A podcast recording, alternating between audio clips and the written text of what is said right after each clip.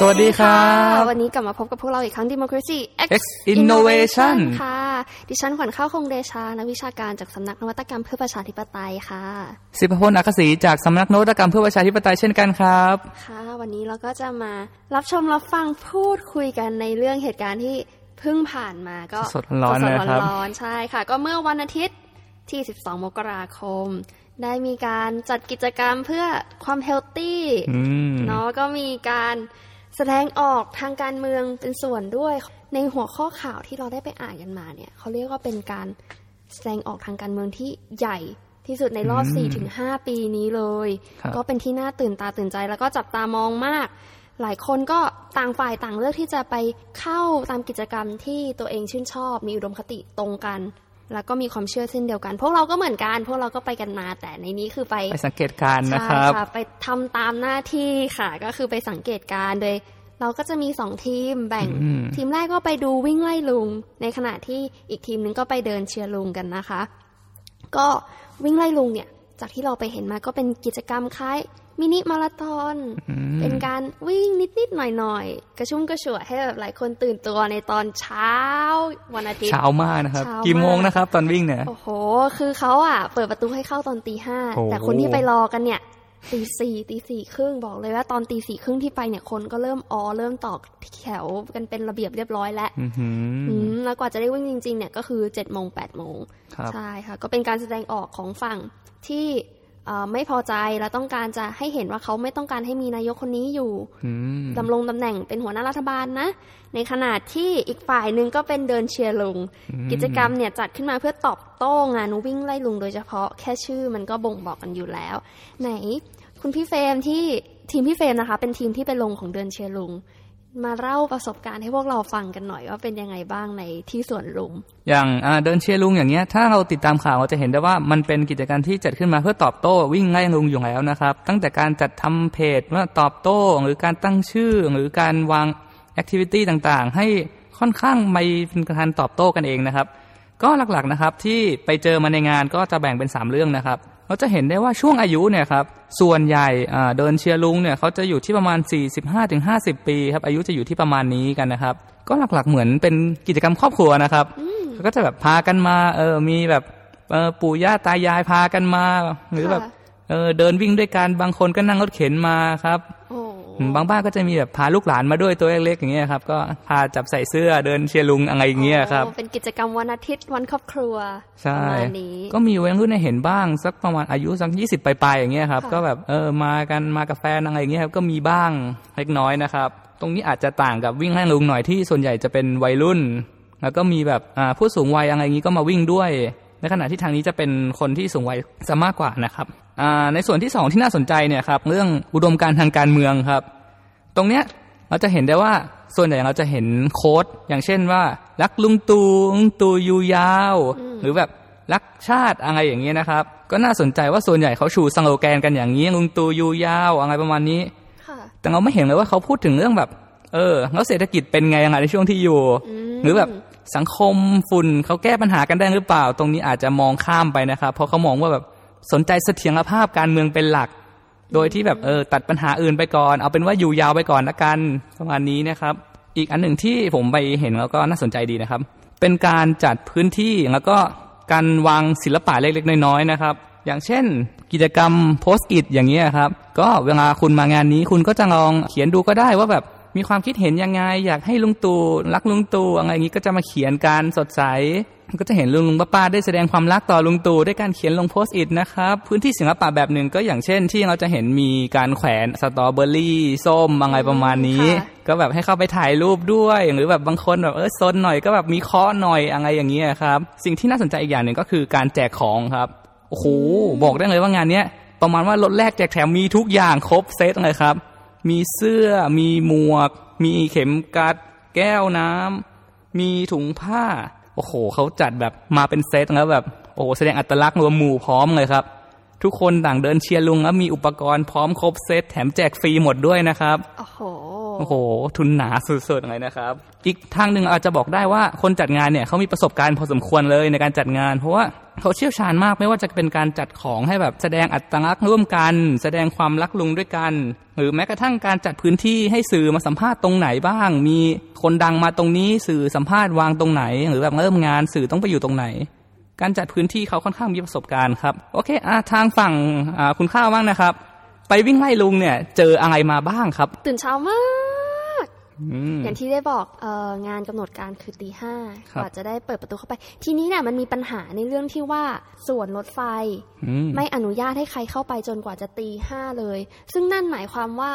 เอ่อแม้แต่ทางทีมงานเนี่ยก็เข้าไม่ได้ต้องก็เข้าไม่ได้ก็คือรอเข้าพร้อมพวกเรา เพราะงั้นพอตีห้าปุ๊บเนี่ยเราเดินผ่านเข้าไปทางก็คือมีที่สแกนอืม ตรวจอาวุธมีตำรวจมีเทศกิจมา ให้ความดูแลเรียบร้อยความเป็นระเบียบ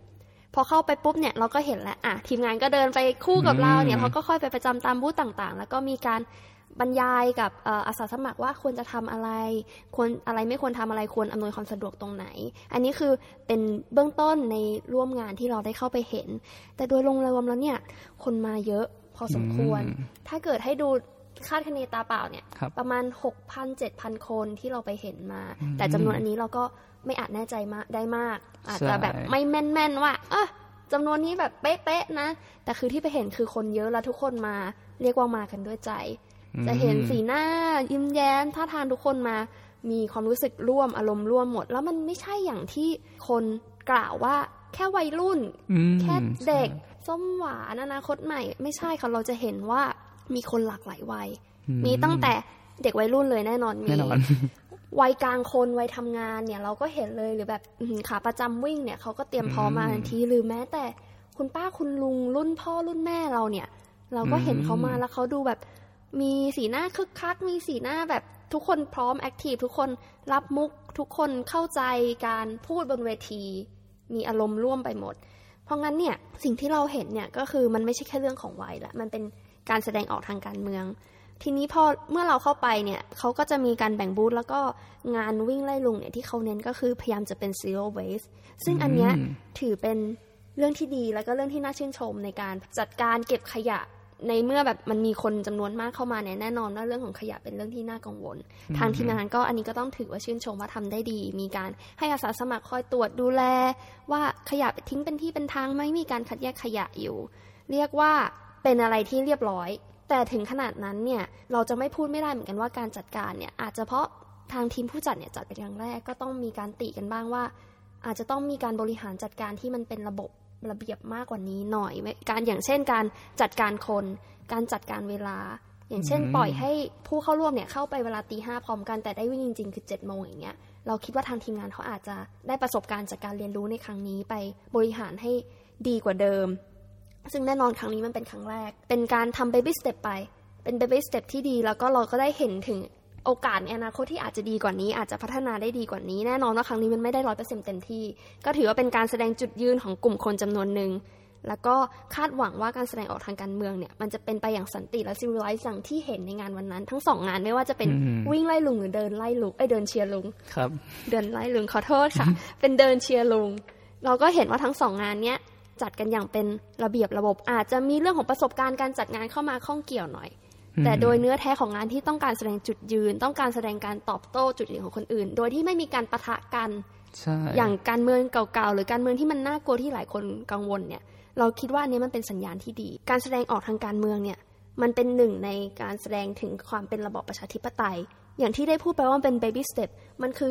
เท่าตรงๆ คือเรารู้สึกว่ามันเป็นจุดเริ่มต้นที่ดีนะหรือที่เจมส์คิดว่ายังไงในการที่แบบประเทศไทยเราจะได้มีกิจกรรมอย่างนี้ แล้วก็แสดงออกจุดยืนทางการเมืองโดยที่ไม่ได้ปะทะกันแบบน่าหวาดกลัวมากอืมจริงๆก็ถือว่ามันเป็นเรื่องที่ดีนะครับ เพราะว่า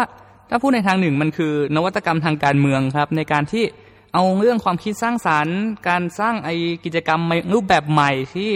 สามารถเอาเรื่องของการอย่างเช่นออกกำลังกายอย่างเงี้ยครับมาใช้เรื่องกับเรื่องชีวิตประจำวัน ออกกำลังกายแต่งตัวออกมาทำกิจกรรมร่วมกันนะครับ ซึ่งตรงเนี้ยพอใส่คอนเทนต์การเมืองเข้าไปแล้ว มันก็ยังเกิดแบบสีสันเกิดความสร้างสรรค์ได้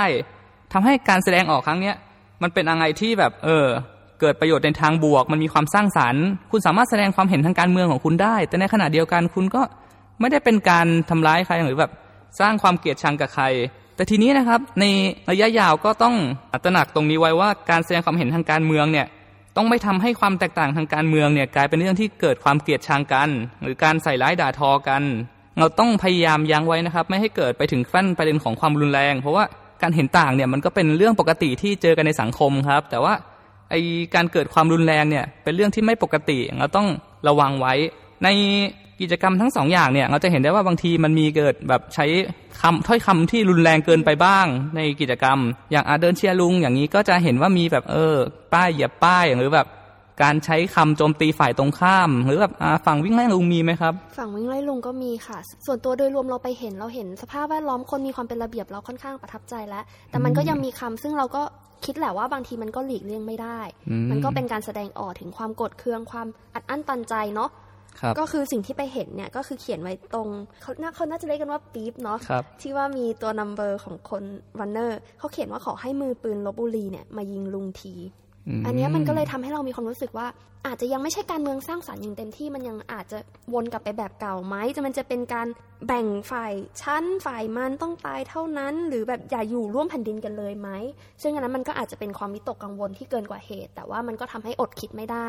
แต่ยังไงก็ยังยืนยันคำเดิมค่ะว่า ยังดีใจแล้วก็ประทับใจที่ได้เห็นการเมืองที่พยายามจะก้าวข้ามผ่านความขัดแย้งแบบเก่าๆ แล้วก็มีนวัตกรรมการแสดงออกทางการเมืองแบบใหม่ๆ ที่พี่เฟรมได้บอกไปเมื่อครู่ครับก็ผมยังถือว่าเป็น baby step ยังยืนยันคำนี้ว่ายังถือเป็น baby step และมีอะไรที่คนไทยแล้วก็ผู้จัดงานต่างๆ นี้เรียนรู้แล้วก็ใช่พัฒนาให้ดีขึ้น แม้ว่าวันนี้มันอาจจะไม่ได้ร้อยเต็มเปอร์เซ็นต์เต็มที่ แต่เราคิดว่าในอนาคตเนี่ย แน่นอนเราอาจจะพัฒนาไปเหมือน โลกที่เขามีการเมืองที่มันสร้างสรรค์และสามารถโต้เถียงโต้แย้งกันในหลักที่ว่าใช่ทุกคนเท่าเทียมกัน ทุกคนใช่สามารถแสดงความเห็นกันได้ และไม่เกลียดชังกันจนถึงฆ่าแกล้งกันค่ะ เป็นกิจกรรมสร้างสรรค์นะครับ ที่ยังต้องพัฒนาแล้วทำให้ทุกคนเห็นว่าเออความเห็นต่างเป็นเรื่องของเรื่องที่ปกติเรื่องในชีวิตใช่ประจำวันที่ใครก็มีได้ กิจกรรมสร้างสรรค์มันเกิดขึ้นได้ครับใช่โดยไม่จำเป็นต้องใช้ความรุนแรงหรือเกลียดชังกันนะครับ ก็รอดูกันต่อไปแล้วก็คาดหวัง ส่วนตัวมี look forward แล้วก็คิดว่ามันอืมเป็นเรื่องที่ดีในเมื่อเราเริ่มต้นอย่างนี้แล้วเนี่ย เราก็ควรจะเดินหน้าต่อไปในทางที่มันดีสงบสุข สันติสุข แล้วก็หาวิธีอยู่ร่วมกันได้ครับทีนี้ผมล่ะค่ะ ในเมื่อเนี่ยเรามีการแสดงออกทางการเมืองแล้วเนี่ย อีกอย่างหนึ่งที่จะไม่พูดถึงเลย เรื่องการเลือกตั้งอ่าการเลือกตั้งใช่นี่ก็เพิ่งขึ้นปีใหม่แล้วเนาะครับ2020ผม เราก็มีข่าวกันมาเรื่อยๆว่า เดี๋ยวก็จะมีการเลือกตั้งท้องถิ่น ใช่ ก็มีข่าวการออกพงบเลือกตั้งท้องถิ่นมาแล้ว อ่า แสดงว่า อีกไม่นานเกินคอยนะครับ คาดว่าจะมีการเลือกตั้งท้องถิ่นเกิดขึ้นในประเทศไทยครับ ในเมื่อเราก็จะมีการเลือกตั้งท้องถิ่นแล้วเนี่ยเราควรจะมาดูกันหน่อยว่าเฮ้ยเราเลือกตั้งท้องถิ่นเนี่ยมันแตกต่างกับเลือกตั้งทั่วไปยังไงใช่การเมืองท้องถิ่นกับการเมืองระดับชาติเนี่ยมันมันสัมพันธ์กันยังไงใช่หรือมันแตกต่างกันไหมมันมีความสำคัญไหมแล้วคนกรุงหรือคนที่ไม่ได้อยู่ท้องถิ่นนั้นล่ะอืมควรจะสนใจรับรู้มากน้อยแค่ไหน ก็เดี๋ยวเราขอเชิญทุกคนมาพบกับอาจารย์ปุรวิทย์ค่ะ สวัสดีครับ อย่างที่เมื่อกี้ได้เกริ่นกันไปนิดนึงเนาะว่าเดี๋ยวมันจะมีการเลือกตั้งท้องถิ่นขึ้นมาอืมเราก็ต้องมาดูว่าเฮ้ยความสัมพันธ์ระหว่างการเมืองท้องถิ่นกับการเมืองระดับชาติเนี่ยมันแตกต่างหรือว่าเหมือนกันยังไงคะถ้าว่ากันด้วยตามหลักการนะครับ การเมืองท้องถิ่นนี่เป็นเรื่องที่ใกล้ตัวมากกว่าการเมืองระดับชาตินะครับ ทั้งชีวิตอะนะไม่ว่าจะเป็นเรื่องการศึกษาการสาธารณสุขอะไรพวกเนี้ยนะครับ ทุกวันนี้เนี่ย หลาย ๆ ภารกิจ องค์กรปกครองส่วนท้องถิ่นเป็นคนทำนะครับเราจะเห็นว่ามีทั้งโรงเรียนในสังกัดเทศบาลเป็นต้นนะฮะโรงพยาบาลในสังกัดเทศบาลอย่างเงี้ยเป็นต้น ทีนี้ที่ผมจะบอกต่อไปคือ มันก็เป็นเนื่องจากว่ามันเป็นเอ่อสิ่งที่ใกล้ชิดกับประชาชนนะครับ การเมืองท้องถิ่นเนี่ยก็น่าจะเป็นหลักการพื้นฐานที่สุดนะของแบบอ่าประชาธิปไตยประชาธิปไตยจะเข้มแข็งได้เนี่ยมันต้องเข้มแข็งมาจากรากถูกไหมนะในการต้องเริ่มที่ท้องถิ่นท้องถิ่นก่อนถูกต้องอ่าทีนี้ เมื่อในเมื่อเป็นรากเนี่ยอันนี้ในมุมของประชาชนผู้มีสิทธิเลือกตั้งถูกไหมครับค่ะถ้าในมุมของนักการเมืองเนี่ยนะครับ เราได้สังเกตได้ว่านักการเมืองหลาย ๆ คนเนี่ยที่มีชื่อเนี่ยก็เริ่มสร้างชื่อตัวเองจากการเป็นนักการเมืองท้องถิ่นมาก่อนด้วยซ้ำก็ไล่สเต็ปไปนะครับ ตั้งแต่เป็นสมาชิกอบตอะไรอย่างเงี้ยนายกอบตนายกอ่าเทศบาลนะครับ ขึ้นไปอบจจนถึงจุดหนึ่งนะครับ ก็สามารถลงสมัครรับเลือกตั้งเป็นสสได้อย่างเงี้ยเราก็จะเห็นแต่ไม่ใช่ทุกคนนะครับ คือแต่เราจะเห็น แบบแผนลักษณะแบบนี้ที่เราจะเห็นกันว่านักการเมืองหลายๆคนเนี่ยในประเทศไทยเนี่ยก็เริ่มต้นมาจากนักการเมืองท้องถิ่นมาก่อน ทีนี้นะครับอันนี้เป็นข้อมูลนิดหนึ่งว่าเอ๊ะทำไมการเลือกตั้งท้องถิ่นนะครับรอบนี้มันถึงสำคัญมากมีแต่คนพูดถึงกันข้ามปีเลยว่ารอมานานอย่างเงี้ยนะครับ คือเนื่องจากว่าเราเว้นว่างการเลือกตั้งท้องถิ่นมาโอ้หลายปีมากเลย ผมก็จำไม่ได้กี่ปีนะครับแต่ทีนี้เนี่ยการเลือกตั้งท้องถิ่นครั้งนี้มันมีความสำคัญผมให้ตัวเลขอย่งดีกว่าว่า ในประเทศไทยนะครับ องค์กรปกครองส่วนท้องถิ่นนะครับอบจเนี่ยองค์การบริหารส่วนจังหวัดนะครับ มี 76 แห่งก็คือ 76 จังหวัดถูกต้องไหมครับ เทศบาลนะครับ เชื่อไหมครับ น้องขวัญข้าวมีกี่มีกี่แห่งรู้เปล่า 2,450 แห่งโอ้อันนี้คือเทศบาลระดับเทศบาลนครนะครับ เทศบาลเมืองเทศบาลตำบลนะครับ เทศบาลนครเนี่ยคือเทศบาลขนาดใหญ่มีอยู่ประมาณ 30 แห่ง เทศบาลเมืองเนี่ยมีอยู่ 184 แห่ง เทศบาลตำบลนะครับ มีอยู่ 2,236 แห่ง ว้าวโอ้นี่แค่เทศบาลนะอืมลึกไปอีกอบตองค์การบริหารส่วนตำบลนะครับ มีทั้งสิ้น ฟังแล้วจะตกใจ 5,324 แห่งห้าพัน324 แห่ง อ่า แล้วเรามีองค์กรปกครองส่วนท้องถิ่น อีกแบบหนึ่งที่ว่าองค์กรปกครองส่วนท้องถิ่น รูปแบบพิเศษก็คือกรุงเทพมหานคร แล้วก็ เมืองพัทยาก็เป็นอีกสองแห่ง รวมทั้งหมดเนี่ยสี่ประเภทเนี่ยเรามีองค์กรปกครองส่วนท้องถิ่นทั้งประเทศเนี่ยเจ็ดพันแปดร้อยห้าสิบสองแห่ง นั่นจึงเป็นที่มาว่าทำไมรอบนี้เนี่ยคนถึงตื่นตัวเรื่องการเลือกตั้งท้องถิ่นมากนะครับ เพราะว่าเลือกตั้งระดับชาติเนี่ยก็คือเลือกสสเนี่ยเราก็เห็นกันทั้งประเทศเจ็ดหมื่นกว่าหน่วย มันก็จบไป แต่นี่คือการเลือกตั้งองค์กรปกครองส่วนท้องถิ่นถึง7,852แห่ง ซึ่งโอ้โหสเกลมันใหญ่มากเลยนะ ความตื่นตัวทางการเมือง ผมคิดว่ามันมันไม่แบ่งแยกระหว่างท้องถิ่นกับชาติหรอก แต่ที่ผมเชื่อได้อย่างแน่นอนน่ะคือความตื่นตัวทางการเมืองของคนไทยเนี่ยมีสูง โดยเฉพาะคนในต่างจังหวัดนะครับ ถามว่ารู้ได้ยังไง ไปดูที่จำนวนของคนที่ออกมาเลือกตั้งสิ นะครับ คนออกมาเลือกตั้งแต่ละครั้งเนี่ยนะครับเจ็ดสิบเปอร์เซ็นต์ทั้งนั้นน่ะในในต่างจังหวัดถ้าเราไปดูข้อมูลกันมา แล้วอย่างที่ผมย้อนกลับไปที่ผมบอกไปเมื่อครู่ว่าไอ้เรื่องของท้องถิ่นเนี่ยมันเป็นเรื่องใกล้ตัวนะครับปรปาการศึกษาสาธารณสุขคุณอะไรที่เกี่ยวข้องกับคุณภาพชีวิตเนี่ยที่เราจะรู้ว่าเอ๊ะเราจะทำจะจะมีชีวิตยังไงต่อไปเนี่ย มันก็เริ่มต้นจากการเลือกตั้งท้องถิ่นนะครับ ท้องถิ่นเก็บภาษีเองได้ด้วยนะครับ ภาษีโรงเรือนอย่างเงี้ยนะครับ คือถ้าท้องถิ่นสามารถหาค่าธรรมเนียมได้จากเนี่ยการเก็บขยะค่าอะไรต่อมีอะไรต่างๆเนี่ยมีอยู่ คือมันเป็นเรื่องใกล้ตัวที่คนอาจจะมองข้ามกันไปเยอะ เพราะเราไปสนใจกับการเมืองระดับชาติเสียมาก ผมคิดว่าเขาถ้าในต่างจังหวัดเนี่ยน่าจะสนใจอยู่พอสมควร เพราะว่าเป็นเรื่องใกล้ตัวอย่างอย่างผมเนี่ยพื้นเพผมเป็นคนพิษณุโลกอยู่ในเทศบาลนครพิษณุโลกเลย ก็จะรู้เลยว่า วันนี้น้ำประปาไม่ดีอย่างเงี้ยสมมตินะสมมติน้ำประปาไม่ดีนี่ผมไม่ใช่ไปร้องเรียนกับการประปาส่วนภูมิภาคนะครับ ต้องไปร้องเรียนกับเทศบาลนคร ถ้าน้ำประปาไม่ดีนะครับ ก็ต้องเริ่มต้นจากการแก้ไขทางการเมืองนะครับ การเมืองคือการจัดสรรทรัพยากรถูกต้องไหมเอ่อท้องถิ่นก็ต้องต้นที่ท้องถิ่นน้ำประปาจะดีนะครับ ก็เป็นหน้าที่ของเทศบาล นี่ก็เป็นต้นนี่เป็นตัวอย่างที่ง่ายที่สุดที่เราเห็นกัน เนี่ยค่ะเลือกตั้งที่จะจัดการขึ้นเนี่ยครับ คิดว่าหลายคนมีความกังวลใจอืมมากน้อยแค่ไหนคะ แนวโน้มท่าทีแม้แต่ในหน่วยงานของรัฐที่อย่างกกตหรืออย่างเทศบาลที่เขาจะต้องเป็นคนรับผิดชอบการจัดเนี่ย คิดว่าเขามีความพร้อมเตรียมความพร้อม ในในแง่ของความพร้อมในการจัดการเลือกตั้งเนี่ยเนื่องจากว่าหน่วยงานที่รับผิดชอบคือกกตเนี่ยเขามีประสบการณ์มา 20 กว่าปี เรื่องความพร้อม เรื่องประสบการณ์การจัดการเลือกตั้งเนี่ยไม่มีปัญหาหรอกนะครับ เพียงแต่ว่ามันมีสิ่งที่น่ากังวลอยู่นิดนึงคือคืออย่างนี้ ธรรมชาติของการเมืองท้องถิ่นเนี่ย มีความรุนแรงและแข่งขันกันสูงกว่าการเมืองระดับชาตินะครับ ถามว่าทำไมอะ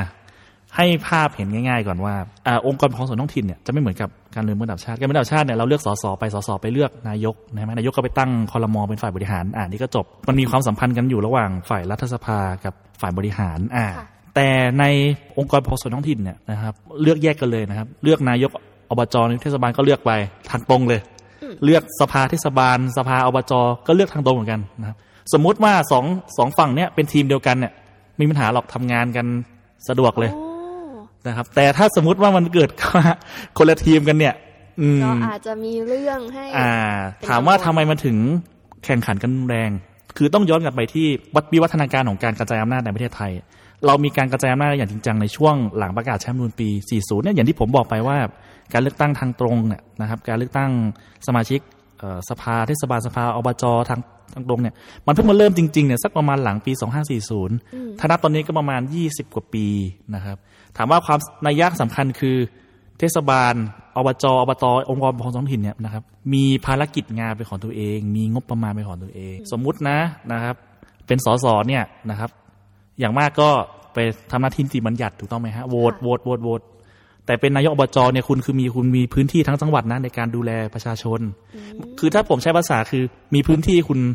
พื้นพื้นที่ในการทำงานทางการเมืองอะค่ะอ่า ถ้าสเกลเล็กลงมาหน่อยก็เทศบาลอบตอย่างเงี้ยเราว่ากันตามตรงก็คือมันทรัพยากรที่ถูกจัดสรรเนี่ยมันมีมากขึ้นกว่าก่อนหน้าที่จะมีการกระจายอำนาจ สนามการเลือกตั้งท้องถิ่นมันจึงกลายเป็นสนามที่ แข่งขันกันดูเดือด ถ้าในความเห็นผมเนี่ยดูเดือดกว่าระดับชาติอีก วันนี้แหมก็ขอบคุณอาจารย์มากเลยนะคะ ที่มาให้ความรู้กันกับในเรื่องการเมืองท้องถิ่นที่และการเลือกตั้งที่กำลังจะเกิดขึ้น อย่างที่บอกว่ามันจะต้องมีความดูเดือดกันแน่นอน ทางเราก็จะมาอัปเดตพอดแคสต์มาพูดให้ฟัง ให้ได้รู้กันว่าตอนนี้การเมืองโลกการเมืองไทยเป็นยังไงกันบ้างนะคะ ยังไงวันนี้ก็ต้องขอบคุณทุกคนที่รับฟังมากเลยนะคะ และเจอกันใหม่ในเทปหน้าค่ะ สวัสดีค่ะ สวัสดีครับ